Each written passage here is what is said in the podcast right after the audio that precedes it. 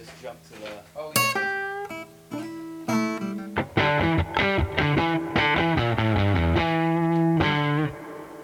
Benvenuti su Dodo, il podcast pensato, scritto e registrato da Edoardo Foti che tratta di un po' di tutto. Dodo è l'animale estinto, quella parte di noi che ci fa sentire unici, come se avessimo qualcosa che si è estinto in tutti gli altri.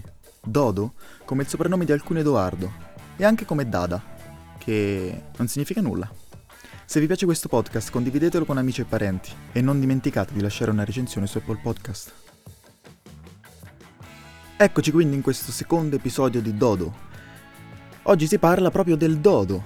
Il dodo è un animale che sta molto a cuore a questo podcast, probabilmente perché il suo nome e il logo derivano proprio dall'uccello, che alla fine è molto simile a un pollo, estinto.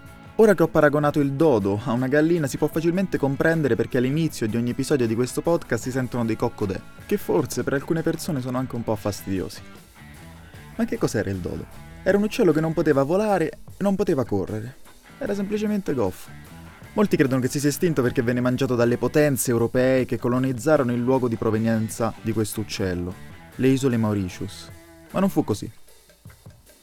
In realtà molte testimonianze affermano che la carne di dodo non era affatto buona, faceva proprio schifo. Difatti in olandese dodo si dice walgvogel, e significa uccello disgustoso.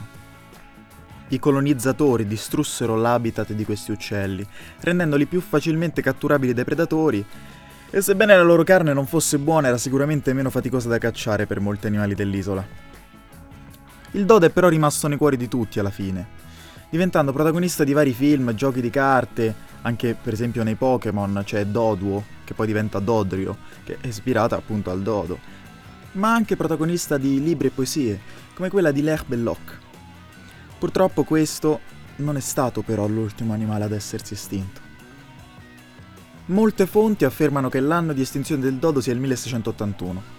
Da allora però molti altri animali si sono estinti, la maggior parte a causa dell'uomo. Per esempio la tigre di Java, tra il 1980 e il 1990, spietatamente cacciata perché considerata parassitica, o la cefalo bubale, nel 1925, che non doveva essere molto intelligente a giudicare dal nome, ma che i francesi amavano cacciare. La cosa particolare però è che nessuno di questi animali estinti è scomparso perché veniva mangiato, ma solo per soldi, per le corna, per le pelli o per scommessa. Su Vita da quarantena, l'altro podcast creato da me durante il lockdown, pubblicai un episodio dedicato al surriscaldamento globale e a Greta Thunberg. Ci stiamo buttando via da soli. L'uomo si è già estinto, non l'Homo sapiens, certo, ma l'uomo di Neanderthal sì, e non era precedente alla nostra specie, eravamo contemporanei. Questa è la prova che non siamo immortali, siamo solo stupidi, così confusi da colpirci da soli. Esiste un movimento però che sostiene e promuove l'estinzione volontaria della specie umana, il cui acronimo è VHEMT, pronunciato vehement, ovvero veemente in italiano. La sezione italiana di Vehement recita: I sostenitori del vehement non sono necessariamente a favore dell'estinzione umana, ma concordano sul fatto che nessun altro dovrebbe essere messo al mondo in questo momento. Sempre sul loro sito è poi presente un'affermazione apparentemente sensata, ma poi palesemente misantropica. L'alternativa all'estinzione di milioni di specie vegetali e animali è l'estinzione volontaria di una sola specie, l'Homo sapiens, la nostra estinzione. Che poi non è vero perché non tutti si estinguono a causa dell'uomo, ci sono decine di fattori che contribuiscono alla fine di una specie. Ma comunque, tornando a ciò che afferma il movimento, colpirne uno per salvarne cento, diceva Mao Zedong, no? Forse non era proprio così. Questo movimento però va un po' contro se stesso. Se la specie umana si estinguesse veramente, lo stesso movimento non esisterebbe più perché non ci sarebbero più membri.